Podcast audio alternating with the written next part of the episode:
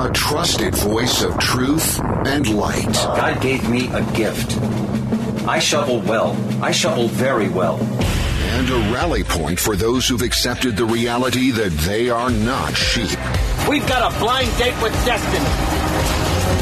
And it looks like she's ordered the lobster. This is the Brian Hyde Show.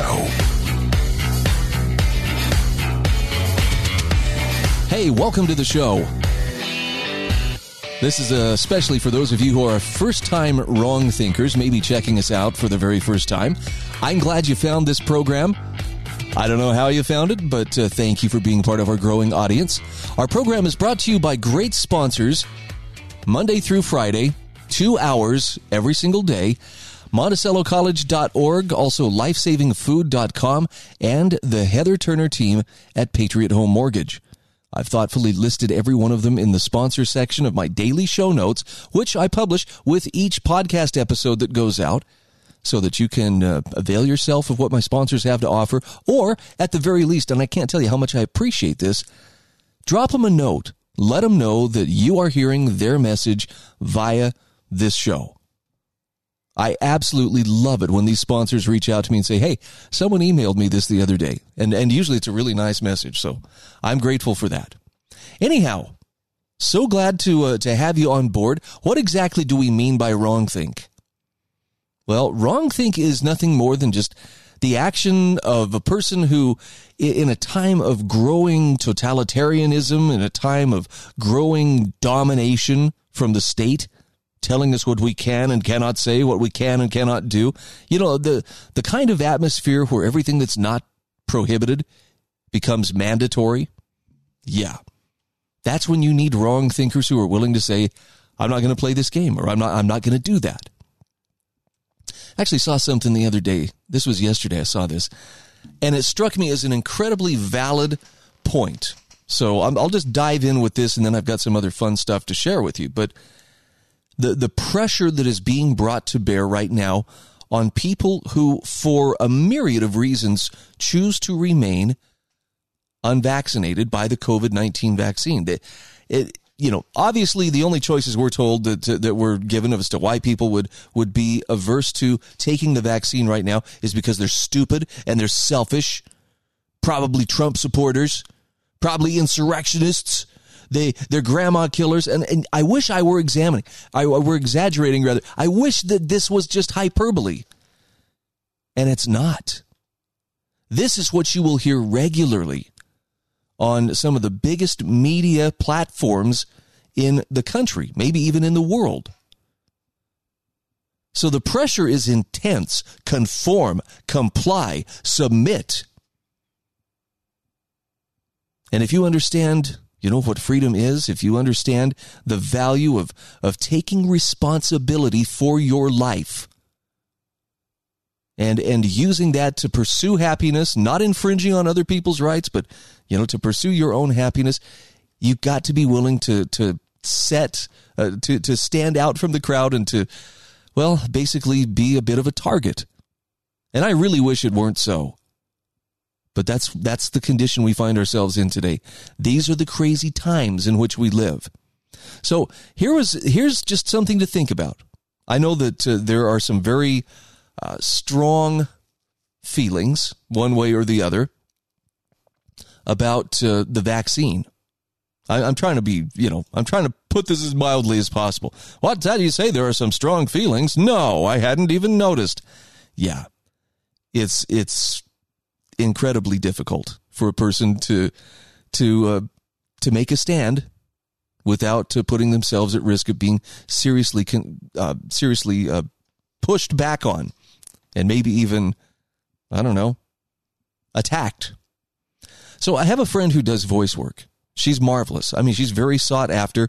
She has a terrific voice, and she posted a sample script from a voiceover job that she could have auditioned for. This is what the sample script said. It said, I'm so much more than a nurse. I'm a daughter, a wife, a mom, and I can't bear the thought of losing anyone to COVID.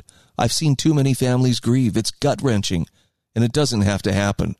Bottom line, COVID vaccines work. We can trust the science. I know that's wow.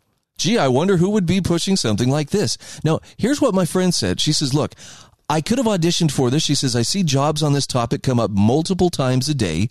Testimonial jobs from the perspectives of doctors, nurses, individuals, organizations. And they request a good voiceover artist to make them sound believable. Now, she says, I know this happens with all kinds of, or I know this kind of voiceover job. Testimonials happen with all kinds of topics. But she says, for some reason, the pushing of this particular topic makes me very uncomfortable. It's so politically charged. She says, this is very different than talking about a great school or an effective cleaning product.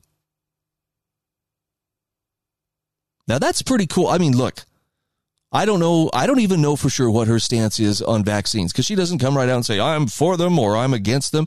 Most people really aren't necessarily against the vaccine. What we are against is the coercive nature of those who would say, you have to have this or else. You do this or we'll create, a medical apartheid. We will actually create an apartheid state where people who haven't submitted to this demand are excluded from participation in society. We'll talk more about that in a moment, but I compliment her on following her conscience. It reminds me of the quote from Alexander Solzhenitsyn, you can resolve to live your life with integrity. Let your credo be this. Let the lie come into the world. Let it even triumph, but not through me. And I don't want to make it sound, too dramatic, but for voiceover people, what you lend your voice to can become a matter of conscience. There are jobs I would not take if I was lending my voice to something that I absolutely could not support. So I'm grateful to see that my friend is in touch with her conscience. She's got some very interesting and thankfully, I think some very thoughtful responses from people on all different sides of the vaccine issue. But think about how you use your voice, the things you share on social media, the things you email and send to friends and family, and even the conversations that you have. Oh, what was that I saw that made headlines yesterday? I'm a member of the Church of Jesus Christ of Latter-day Saints. They have a church handbook, which is constantly being updated.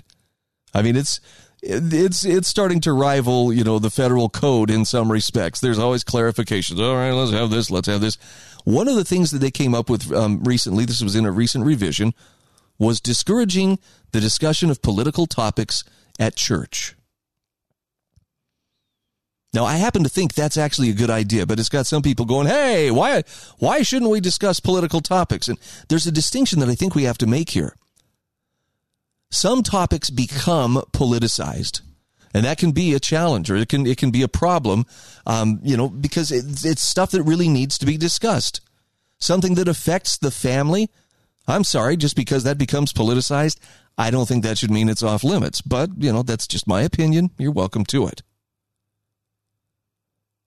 But when we put too much time and effort into political discussion, maybe we're missing the purpose of being at church. Are we there to discuss politics? I mean, it may come up in the course of a discussion, but the larger issue, or at least the larger picture that we should be looking at is, what is the overall plan?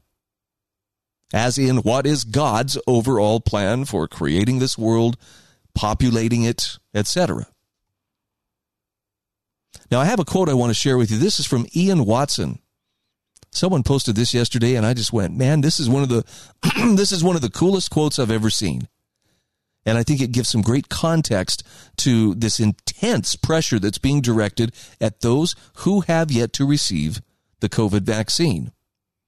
Ian Watson says, if you have to be persuaded, reminded, pressured, lied to, incentivized, coerced, bullied, socially shamed, guilt-tripped, threatened, punished, and criminalized. If all of this is necessary to gain your compliance, you can be absolutely certain that what is being promoted is not in your best interest. Isn't that excellent? Does that not just hit it right on the head? I happen to agree. And again, as I'm watching healthcare workers that are literally getting the silent treatment from others because now it's understood, hey, she hasn't taken the COVID vaccine yet. Look, it's a personal decision. And it has to remain a personal decision. If we cross that line and we take away the autonomy of people for their own good, right? There's always an excuse. There's always a justification. We're going to end up in a really ugly place. We're already in a pretty ugly place. Would you believe it gets uglier? If history can teach us anything, it's that, yes, it certainly can. We'll take a quick break. We'll be back right after these messages.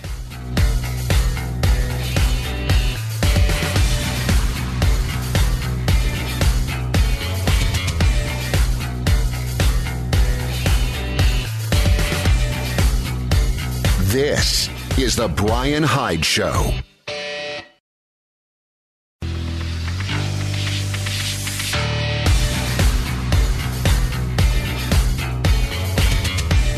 This is the Brian Hyde Show. All right, welcome back to the show. So we're going to talk a little bit about some things related to all of the weird breakdown we see going on around us. Before we get there, I want to give a quick shout out to the Heather Turner team at Patriot Home Mortgage. They are an equal housing opportunity lender. Heather's NMLS ID is 715386. And look, if you are shopping for a home, and I'm specifically talking to my listeners in Utah, right now it's one of the most intense real estate markets that anybody can remember. When a home comes on the market, it is immediately being snapped up by multiple people making multiple offers, sometimes offering a little extra, maybe like $50,000 extra, just to sweeten the deal. It's crazy. But such are the times in which we live. So when you need a home loan, you've got to have your things in order and be able to act sooner than later. This is where the Heather Turner team at Patriot Home Mortgage can help you. Decades of experience, stability, and clout to help you get the loan you need without delay. You can visit their office at 619 South Bluff Street in St. George or call 435-703-4522. Well, with all the changes taking place around us, there's really never been a better time to learn from the lessons of history. And Doug Casey, in a piece that was published earlier today on LewRockwell.com, has some fascinating historical perspective on currency debasement and cultural degradation. Now, this is done in the form of an interview, and he's asked the question, how instrumental do you think the debasement of their currency was to the eventual fall of the Roman Empire?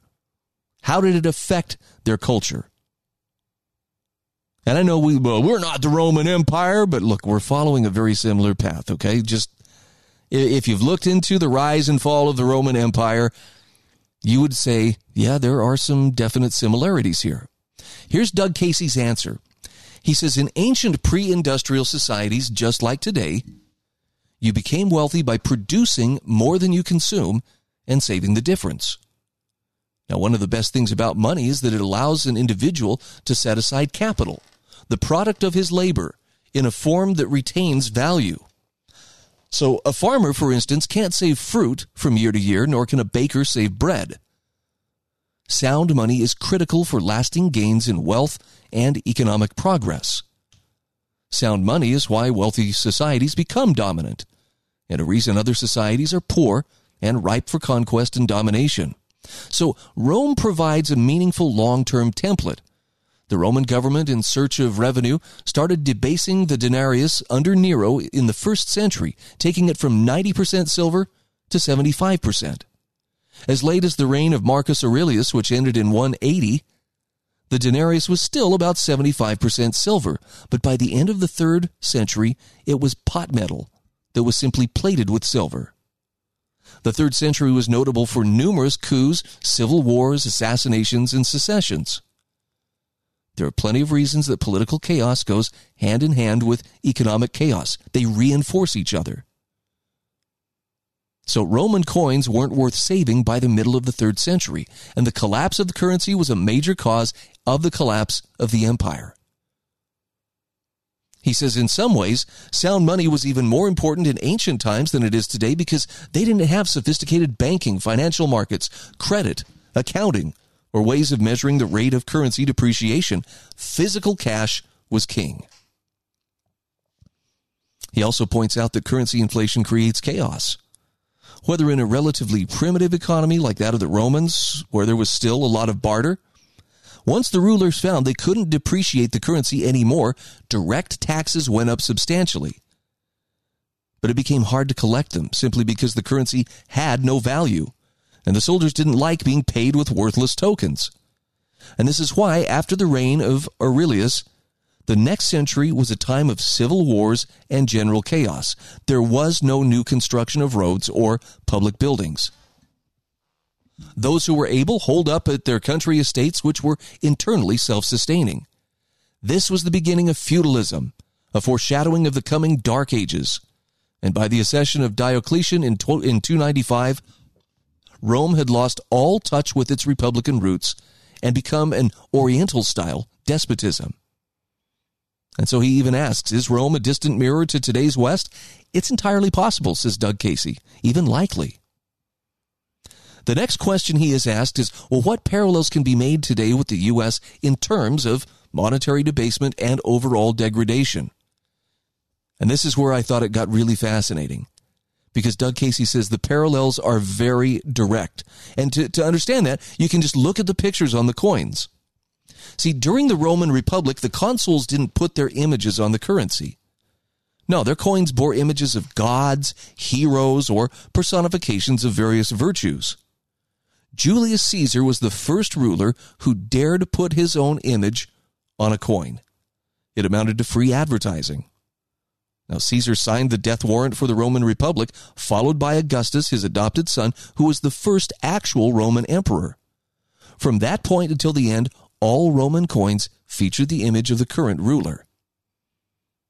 Now, in the U.S., we didn't have a picture of a president on a coin until 1909. That's when Lincoln was deified and put on the penny. Before that, pennies featured an Indian. All the other coins had allegorical images, as did Roman coins during its republic. After Roosevelt was elected in 1932, however, things changed. The coins all featured past presidents. Washington replaced a walking liberty on the quarter in 1932. Jefferson replaced the Indian on the nickel in 1938. Roosevelt himself replaced the image of Mercury on the dime in 1946. That was a big step because he was so recently dead. And Benjamin Franklin replaced liberty on the half dollar in 1947. So since Lincoln, Washington, and Jefferson were basically mythical-level presidents, Doug Casey says, I suppose an argument could be made for their images on money, but it was unwise since they were really just politicians. And Lincoln had the nerve to have his picture placed on a dollar bill in 1861. Kennedy replaced Franklin on the half dollar in 1964, replacing allegorical symbols or long-dead founding fathers with the recently deceased politicians is a sign of degradation. We haven't yet put a current ruler on the coinage, but we're getting close. I wonder if they'd consider putting Trump on one of these. Probably not. He says, of course, gold was the first to go in 1933 with the accession of Roosevelt. Then in 1964, all silver was removed from coins. Current coins look like silver, but they aren't. It's a subtle fraud, symptomatic of the entire U.S. and world for that matter, their monetary systems. Technically, since the discs you have in your pocket are tokens, not coins. Now, coins have value in themselves. Tokens, they have no intrinsic value. And then he reminds us back in 1982, the penny, which had been 95% copper and 5% zinc, was changed to zinc with a copper wash on it. So the trend of money has been negative since the creation of the Federal Reserve in 1913, followed by World War I.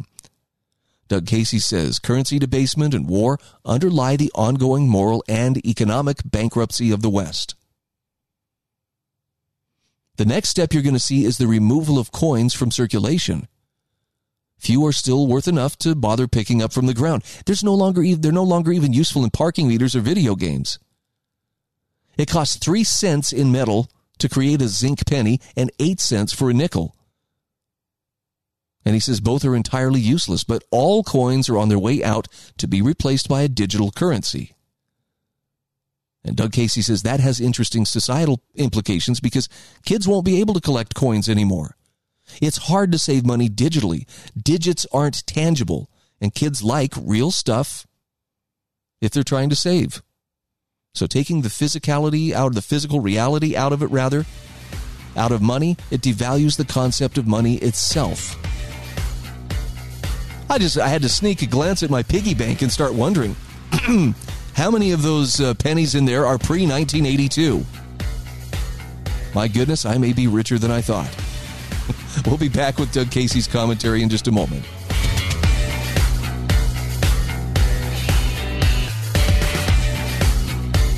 This is the Brian Hyde Show.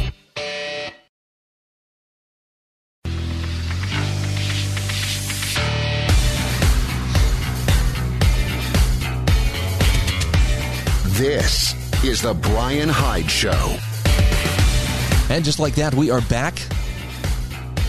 I'm sharing with you a column from Doug Casey. This is actually an interview that was done by International Man. And it's about currency debasement and cultural degradation. One of the reasons I'm sharing this, and I guess I'll risk sounding like a conspiracy nut for even saying such, but I think we are well on our way toward a cashless society. And for some people, that may sound like a good thing. Oh, goody. Well, it's so much more convenient. I mean, I only carry around a plastic card, or I just use my Apple Pay and wave my smartphone at whatever I'm trying to pay for. Keep an eye on what happens when your ability to transact with cash is gone. Because what's going to happen is when it becomes a digital currency, this means that whoever administers the system, and I think it's safe to assume government will have its hand in the administration of that system, they will have complete, total knowledge of every dime you earn so that you may be more effectively taxed, as well as every dime you spend and what you spend it on. And we hear talk about, the Chinese social credit system or social credit score, which is based on how well are you complying with whatever those who are trying to rule you are telling you to do. You could quickly become an unperson simply by having your ability to transact in digital currency frozen. Oh, that would never happen. Really? Talk to me about, again, the places that are being urged to don't let unvaccinated people come to your restaurant. Don't let them shop in your store. The mindset's already there. It's not like, gee, they're going to have to cross quite a Rubicon there in order to, to make something like that come about. It's happening right now. Now just imagine that same zealousness and that same antipathy towards the unvaccinated being directed towards somebody in terms of their ability to transact with digital money. Nope. We just pulled the plug. You're an unperson. Good luck gassing up your car. Good luck finding groceries. Good luck paying your rent. Well, thank goodness for that eviction moratorium then. Ha, ha, ha. All right, maybe there is a bright side here. Back to the interview. International Man asks Doug Casey, do you see a relationship between the use of hard money and culture? And to put some context behind that, they're talking about much of the spectacular art, music, and architecture in recent history, rather, was created when the average person used gold and silver coins as money. So what do you think the relationship is between the use of hard money and culture? Doug Casey says there is a relationship. Now, maybe it's not directly provable as cause and effect, but he says there's a high correlation between junk money and junk culture. And it's not just a question of arbitrarily changing taste. During the 1950s, 60s, and 70s, older generations would sometimes decry rock and roll music. But the fact is, rock and roll music has stood the test of time. Why? It has melody, rhythm, and in many cases, very poetic lyrics. Rock may be a step down from Bach, Beethoven, or Wagner, but it doesn't make my dog leave the vicinity. But today's popular music, metal, rap, hip-hop, and the rest, they don't even have a melody. It's actively dissonant. The lyrics are almost all coarse and gross. There's rarely any poetry or nobility of emotion. And the same is true of art, says Doug Casey. Much modern art is something that a chimpanzee could paint. In fact, a lot of it is just a scam, a private joke among galleries and critics who compete in bilking the public. The only good thing about most performance art is that it's gone when the performance is over. Now, Doug Casey says, look, I'm not a religious person, but it's clearly a sign of decline when things like Serrano's Piss Christ are considered art, and things have become even more degraded since. A lot of art is totally lacking not only elegance and nobility, but has even less technical skill than Hunter Biden's paintings. Of course, they don't really count as art. That was just about overt bribery. So he says these things would have been met with ridicule and disgust before the 20th century. There's a correlation between the way a civilization expresses itself in art and the money that finances that art. He says, I think that's more than just correlation. This is even true of how people dress. It used to be that when people went out, they wore coats and a tie.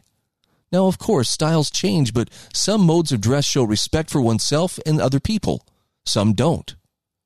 Now all you see are T-shirts and torn jeans. They're all symptoms of bad money. Crappy art, crappy music, crappy clothes all go together with crappy culture and crappy money. Next, he is asked about how today countries around the world are inflating and destroying their fiat currencies at breathtaking speed with no end in sight.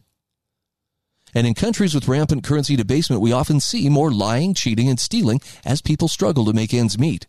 So aside from the obvious financial consequences of the ongoing currency debasement, Doug Casey is asked, what social and cultural consequences do you see coming?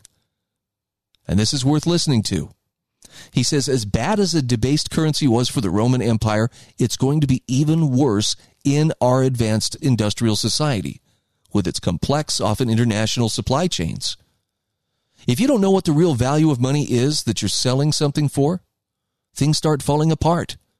The state is impinging on almost every area of society. Inflation may be the worst product of government, but taxes and regulations are almost as destructive.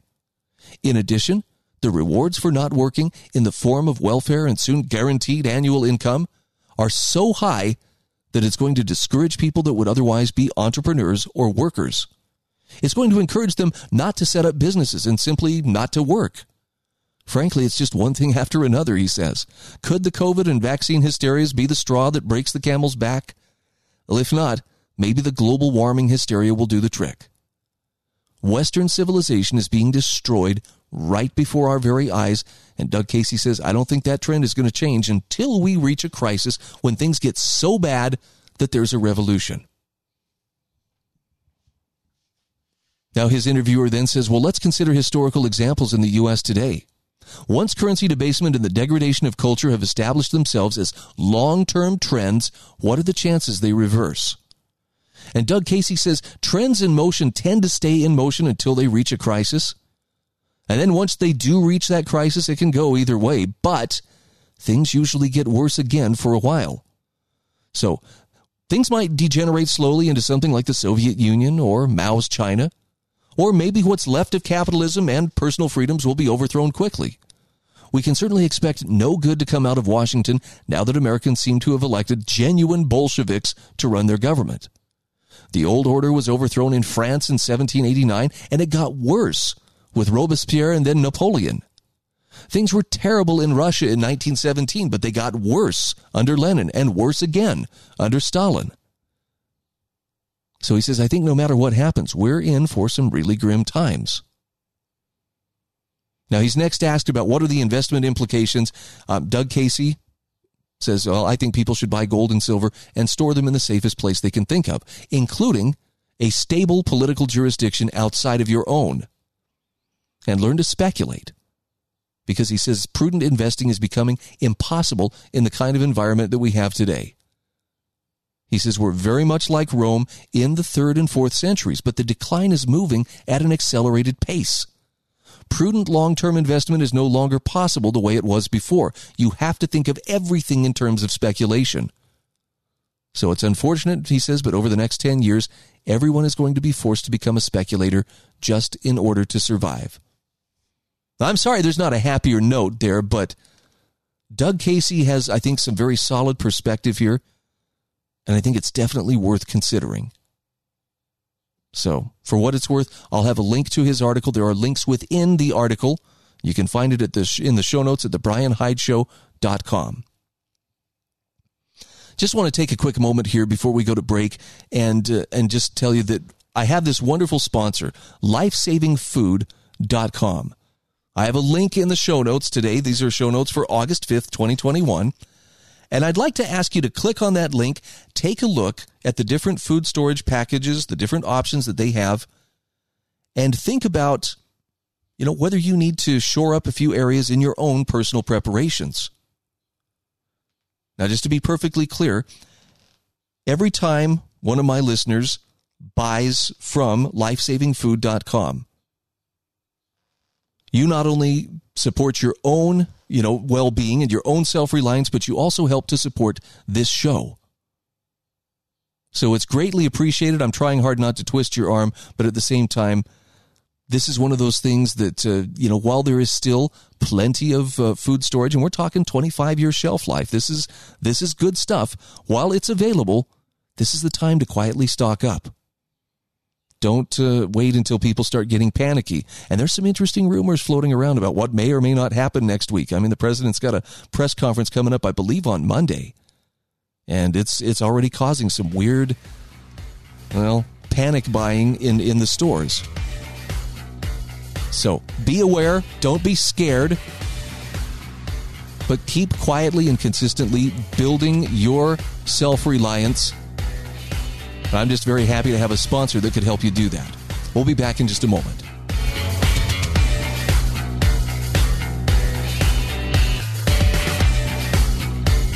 This is The Brian Hyde Show.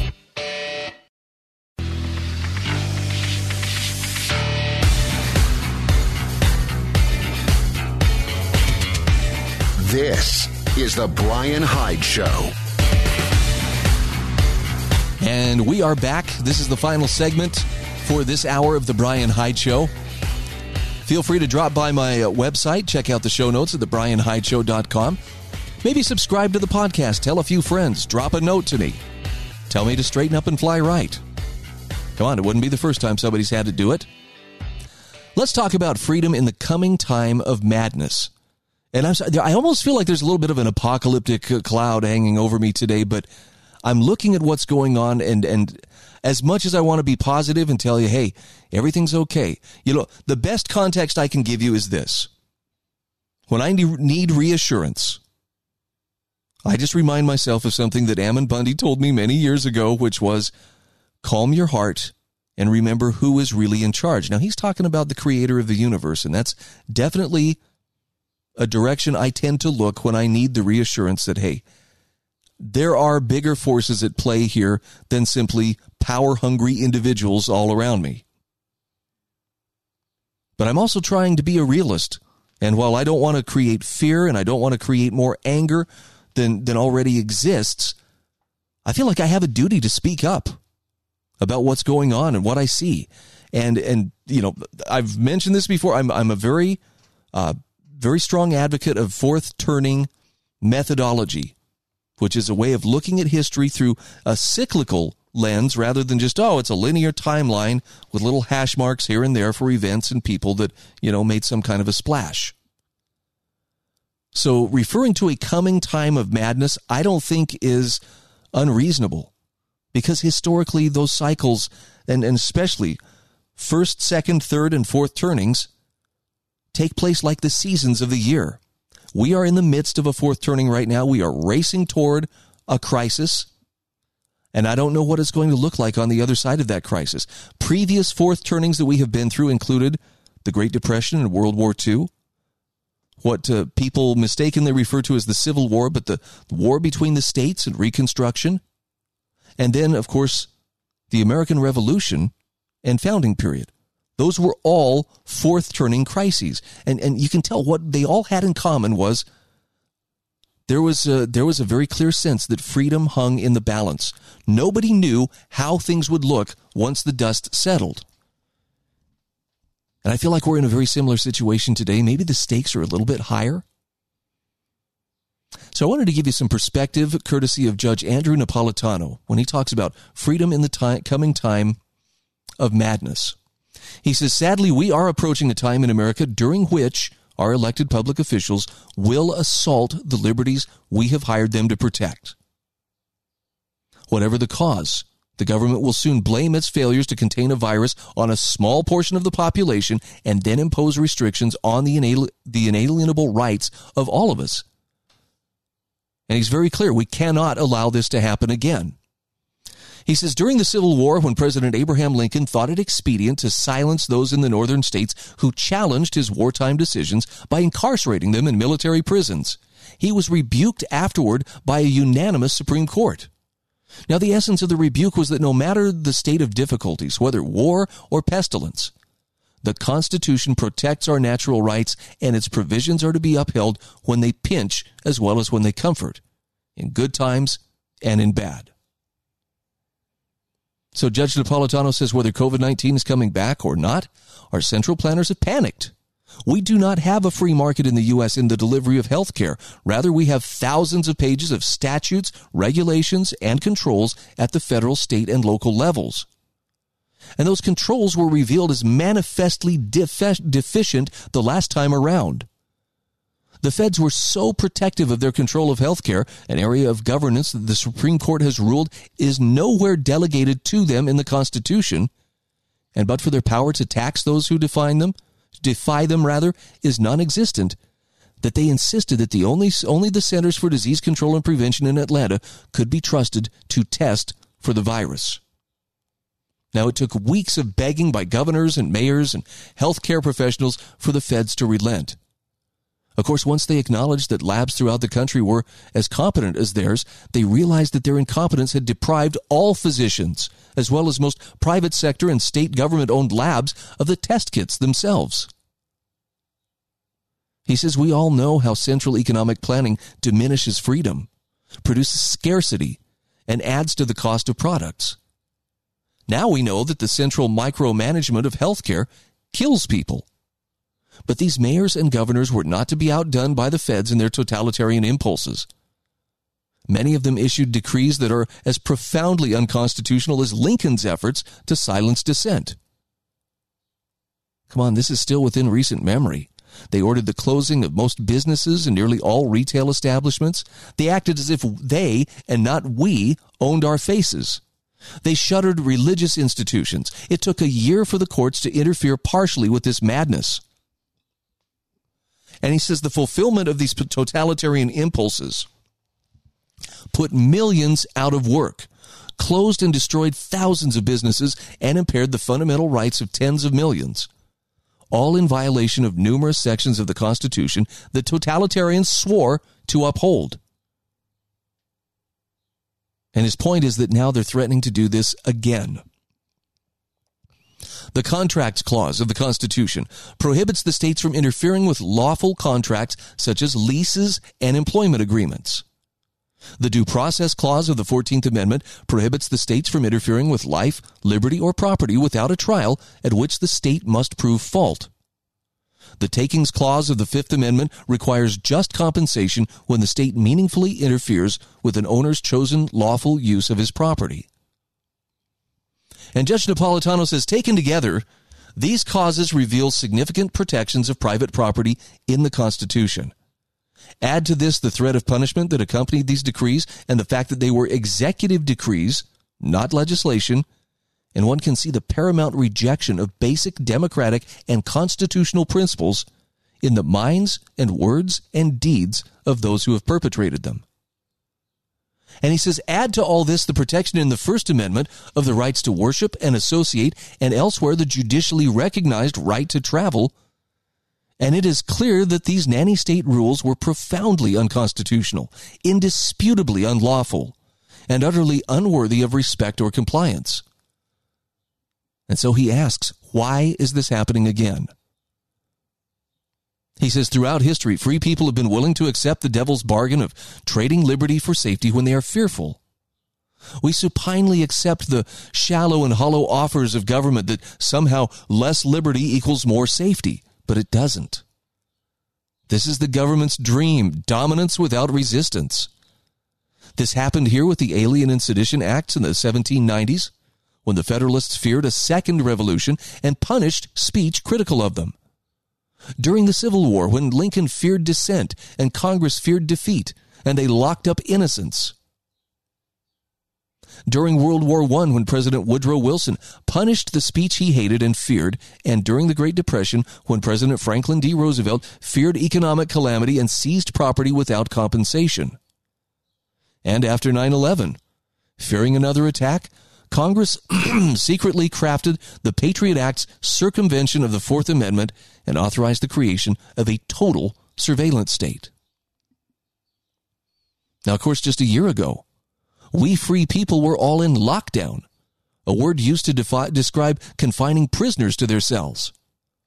This sordid history came about when the public was fearful of the unknown and trustful of the government's bargain.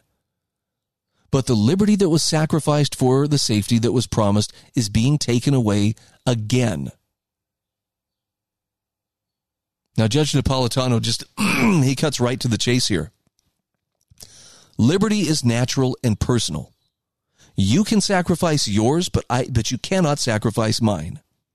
Thus, personal liberty, the Declaration of Independence calls our rights inalienable, and the 9th Amendment reflects freedom's nature as limitless, is insulated from totalitarian and even majoritarian interference.